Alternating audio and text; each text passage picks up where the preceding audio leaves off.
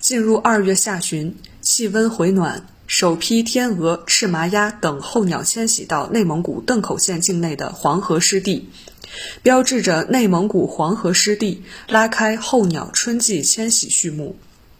最近几天，在邓口县黄河湿地，随处可见迁徙候鸟的身影。它们在这里快乐栖息觅食，把春天的大地装点得生机勃勃。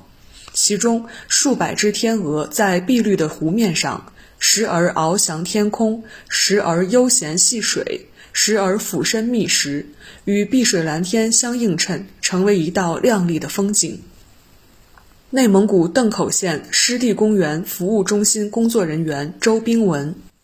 据观测。近年来，迁徙到我县黄河湿地的候鸟数量越来越多，种群也在不断的扩大。据粗略统计，每年过境的候鸟数量达到二十多万只，种群数量达到一百三十多种。全球重要的候鸟迁徙路线有三条过境内蒙古，其中一条途经邓口县黄河湿地。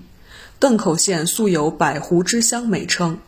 浩瀚的沙海中蕴藏着一百六十多处天然湖泊，大美黄河、静谧湖泊、纵横良田的交通水网，吸引成千上万的候鸟前来栖息繁衍。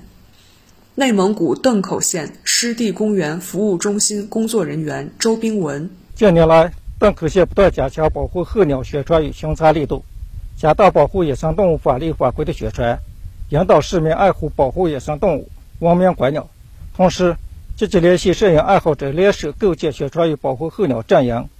摄影师们一边拍摄候鸟，一边充当候鸟保护员，着力构建全面保护野生动物大格局。新华社记者李云平、蔡博腾，内蒙古巴彦淖尔报道。